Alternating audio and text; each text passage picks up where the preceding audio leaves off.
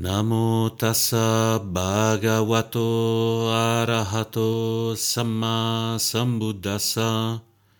Namo Tassa Bhagavato Arahato Sama Sambudasa.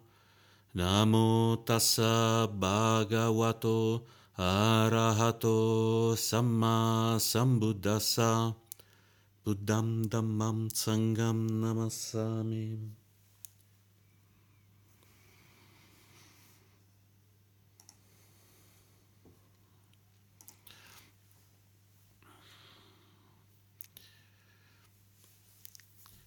Oggi, prima di questo incontro, mi sono fatto una bella passeggiata.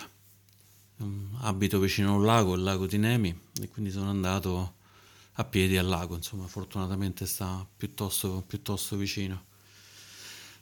Visto che è un lago vulcanico, c'è una parte dove si sale e poi però per scendere giù al lago, dove c'è il cratere vulcanico, bisogna scendere un po'. E scendendo c'era una vecchia strada, inizialmente era una strada asfaltata e poi si è deciso di non continuarla a trattare così, è diventato un sentiero. Solo che ci sono un sacco di residui, di pezzi d'asfalto qua e là, pezzi di terra, c'è del muschio ovunque, felci, veramente una bella strada. Ed è incredibile come questa cosa artificiale che è l'asfalto stia progressivamente andando a sparire, lasciando lo spazio alla natura. Però in questo momento ci sono sia le cose vecchie che le cose nuove, e questo in un qualche modo talvolta facilita la discesa, perché quando ci sono i pezzi d'asfalto si cammina meglio lì che sul terreno scosceso. In altri punti però l'asfalto ha mantenuto la terra tutta bloccata e così l'acqua che scende ha dilavato tutta la terra intorno, quindi c'è il pezzo d'asfalto e magari una buca di 70-80 centimetri, un metro, quindi bisogna stare molto attenti a scendere, perché se si scivola poi insomma ci si fa anche male. Tutto questo con un bosco, si cammina dentro un bosco, a sinistra c'è, visto che bisogna scendere anche un bel po', c'è anche la possibilità di guardare, c'è un dirupo dove in fondo c'è il lago, ma si sta alti forse 30-40 metri, quindi è una vista molto particolare. E poi pian piano si scende e si arriva invece giù al lago, dove c'è quest'acqua assolutamente limpida, assolutamente ferma, è talmente ferma che era nell'antichità chiamato lo specchio di Diana, come se la dea Diana potesse specchiarcisi dentro. C'era anche un tempio a questa dea. Ma la parte interessante, almeno in prima battuta, è proprio questa della discesa, perché questa discesa è un po' come le cose che abbiamo nella nostra mente. Se andiamo a guardare in profondità, vediamo che abbiamo tutta una serie di schemi che andiamo a ripetere, di coazioni a ripetere quello che facciamo. Sono un po' questi blocchi, queste ripetizioni che sono, il Buddha li chiama karma, questa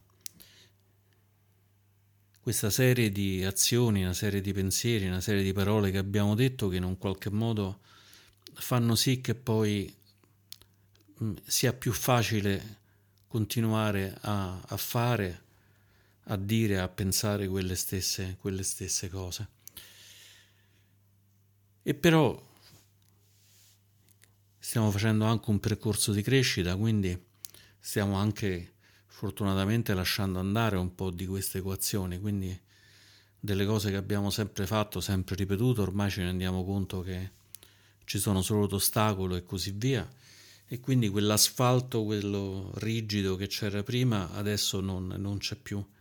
Adesso non c'è più e c'è la piena libertà della terra, della natura. Piena libertà della terra e della natura, però, che non è affatto un mondo semplice. Appunto, c'è l'acqua che porta via la terra e si fanno le buche. Se non si sta attenti c'è il fango. Si ammira il paesaggio dall'alto, ma se si fa un passo di troppo si casca nel baratro e bisogna cercare di aggrapparsi a qualunque cosa, una foglia, un ramo, per non cadere. Quindi non dobbiamo pensare che fare pratica sia un percorso di on-off. Adesso ci sono gli attaccamenti, adesso ci sono queste ripetizioni, questi schemi che faccio sempre, e poi grazie alla meditazione scompare tutto quanto. In realtà grazie alla meditazione possiamo essere molto più attenti, possiamo stare attenti a non scivolare, possiamo metterci in bilico sul bordo della parete a guardare com'è bello sotto, sapendo però che siamo in sicurezza e che non rischiamo di cadere. E magari se sentiamo che ci gira un po' la testa, che magari siamo stanchi o magari non stiamo bene in salute, semplicemente facciamo un passo indietro e lasciamo perdere di guardare questa cosa bella ma pericolosa, e possiamo guardare un'altra cosa bella, magari anche non bella, che sta semplicemente ai nostri piedi.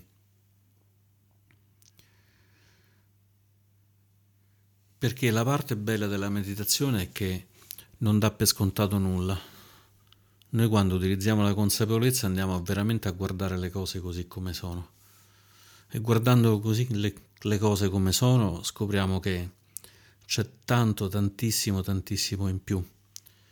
Semplicemente oggi c'era una pianta di ciclamino, mi sono abbassato a guardarla, e sotto questa pianta di ciclamino, con queste foglie lanceolate, con tanti verdi diversi eccetera, sotto ci stavano del muschio, delle piantine grasse che crescevano.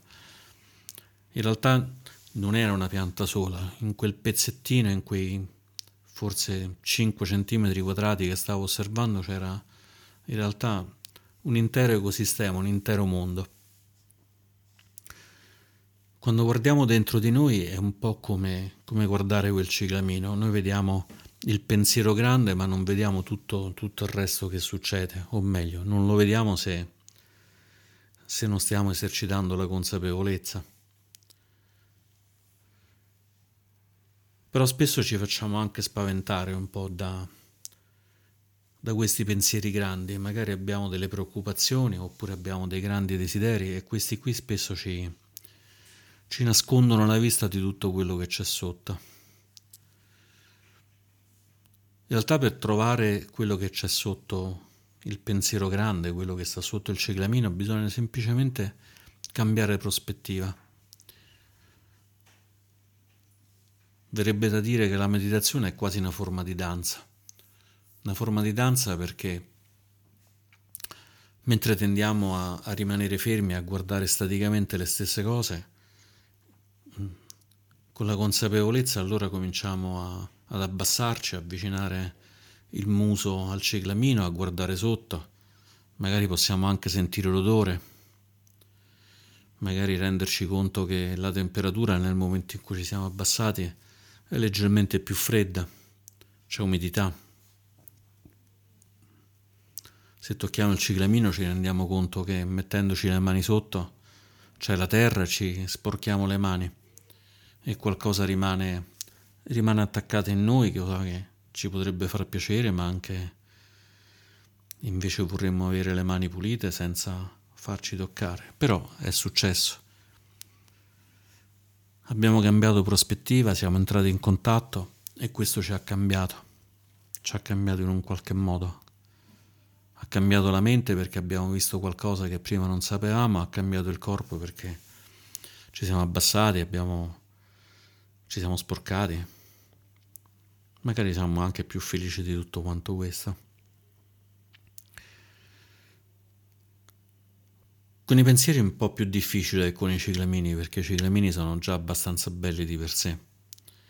I pensieri talvolta sono più simili invece alle buste che le persone lasciano buttandole per terra, anche nella natura, alla sporcizia. E quelle non ci fa piacere guardarle.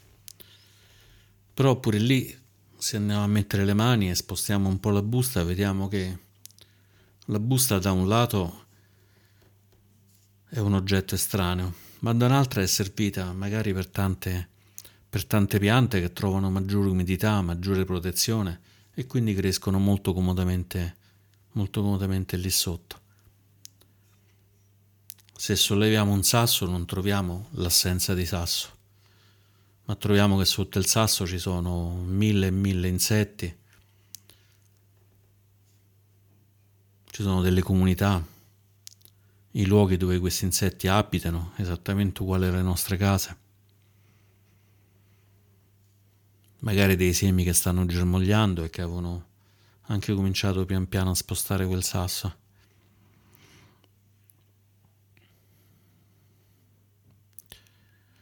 Quando andiamo ad osservare non c'è mai l'occasione di non scoprire nulla, andiamo sempre a scoprire qualche cosa.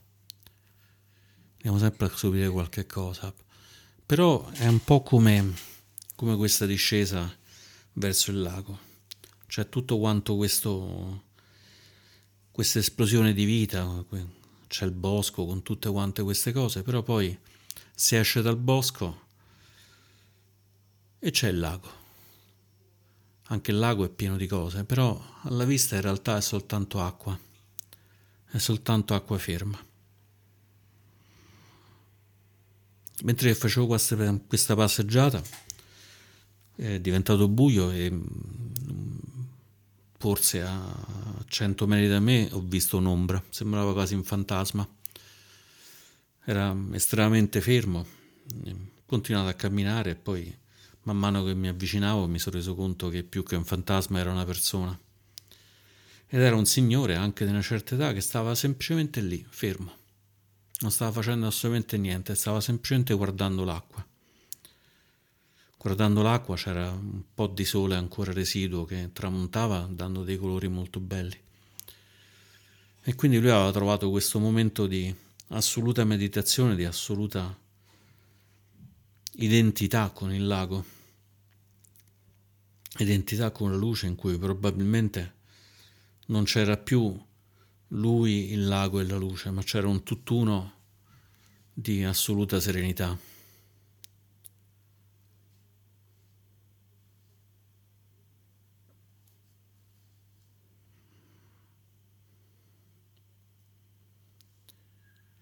C'è una fase in cui si scopre, una fase in cui si sta calmi, in cui ci si può riposare di più.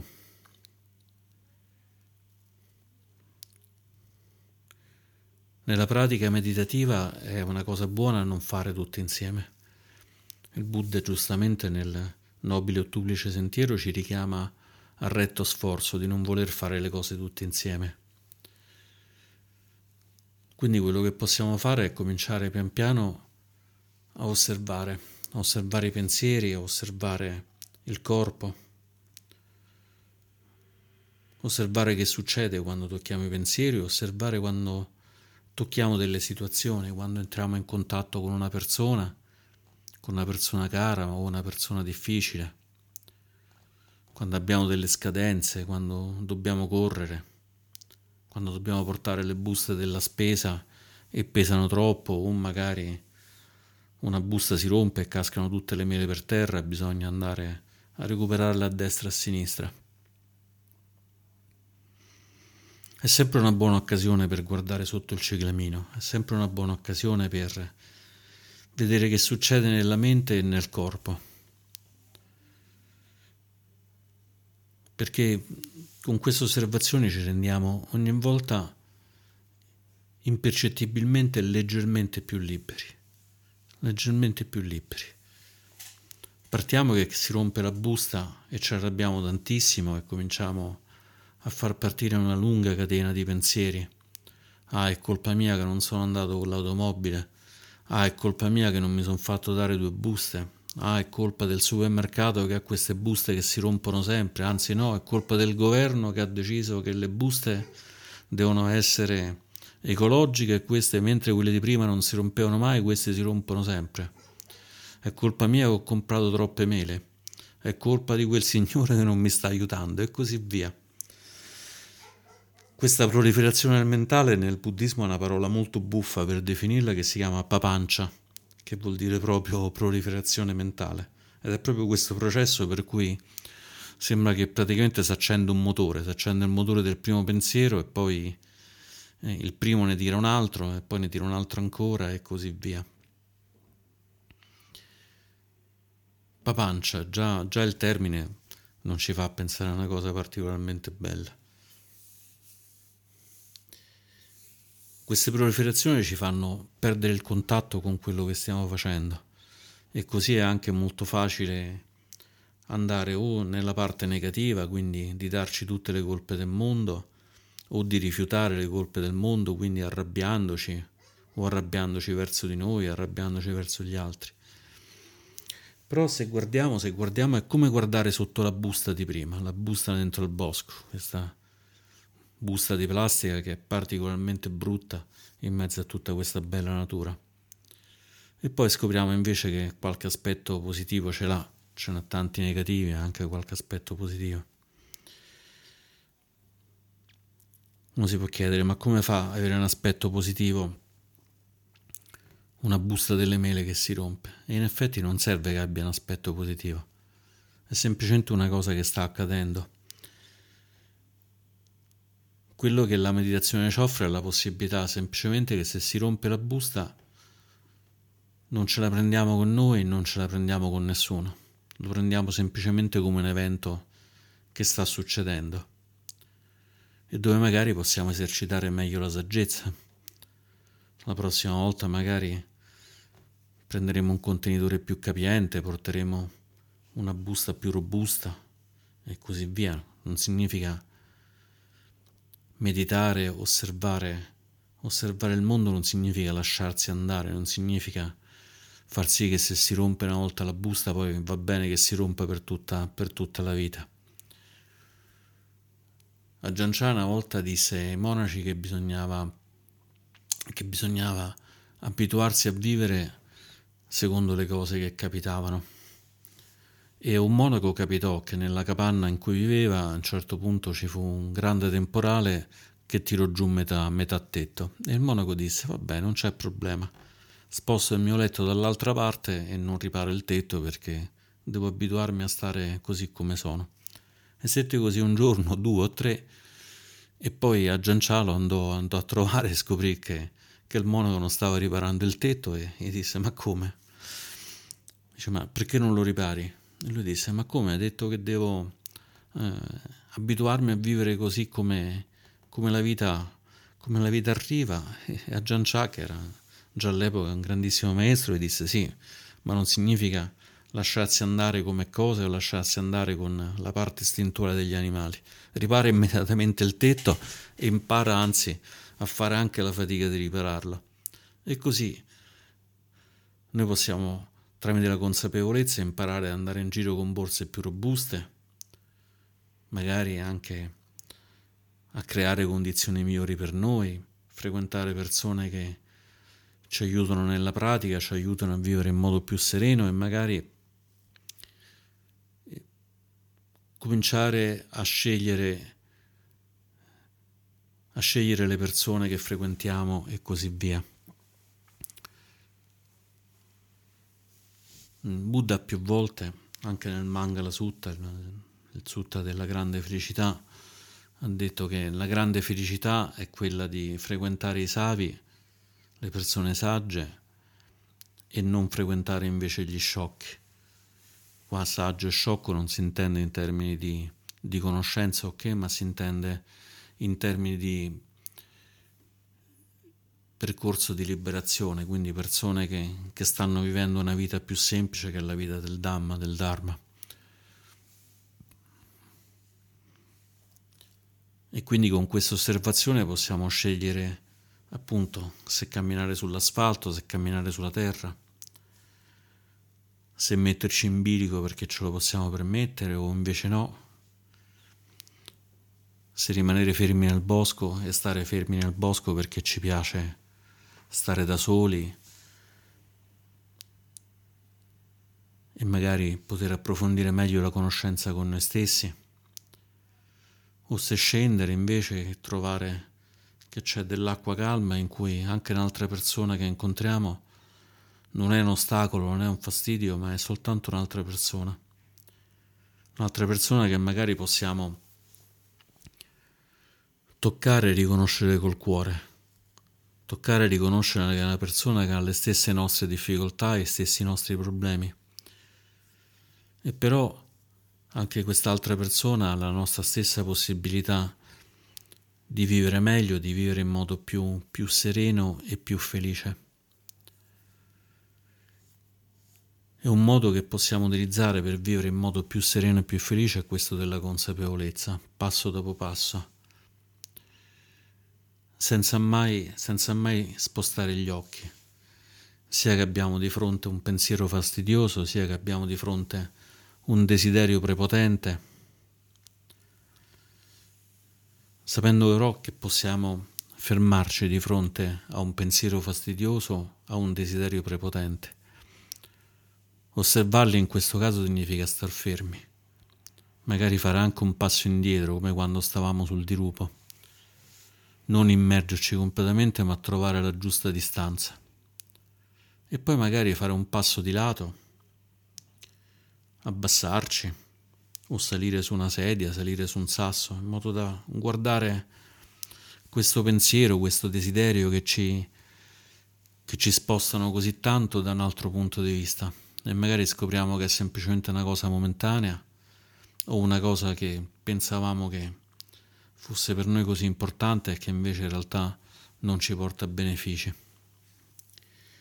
Il Dalai Lama spesso ripete che spesso uno dei regali più grandi che possiamo avere della vita è quello di non ottenere ciò che desideriamo. Io lo trovo un pensiero drammaticamente vero è estremamente importante, quindi specie quando abbiamo grandi desideri possiamo riportare alla mente questa massima di Sua Santità il Dalai Lama e dire: ma siamo proprio sicuri che questa cosa, se l'ottengo, mi porterà benefici o no? Però non in modo impaurito o spaventato, perché magari otterrò questa cosa e chissà cosa mi succederà di male, ma in modo calmo, come se stessimo guardando un lago. Come se stessimo guardando un lago completamente fermo e poi sul lago completamente fermo appare una papera che si muove e sebbene sia piccola, sebbene sia quasi inesistente rispetto al lago, lascia un grandissimo segno, una V che si muove dentro al lago. E quello è il nostro pensiero.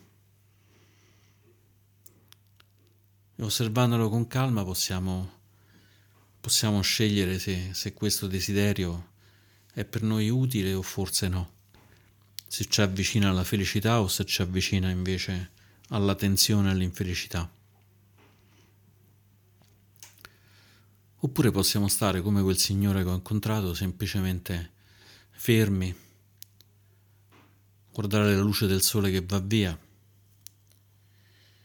e spesso semplicemente rimanendo così, fermi in contemplazione, quando usciamo dalla contemplazione la mente si è pulita, si è liberata e anche se non abbiamo fatto nemmeno un ragionamento, sappiamo scegliere molto meglio, in modo intuitivo, in modo che proviene dal cuore e che è stato nutrito dalla saggezza. E anche questo è un modo di affrontare le cose. Meditare, seguire il respiro, lasciare andare e dopo che finalmente ci siamo riposati, rilassati, provare semplicemente a osservare senza far intervenire troppo la mente quello che succede e sentire intimamente qual è la cosa migliore per noi.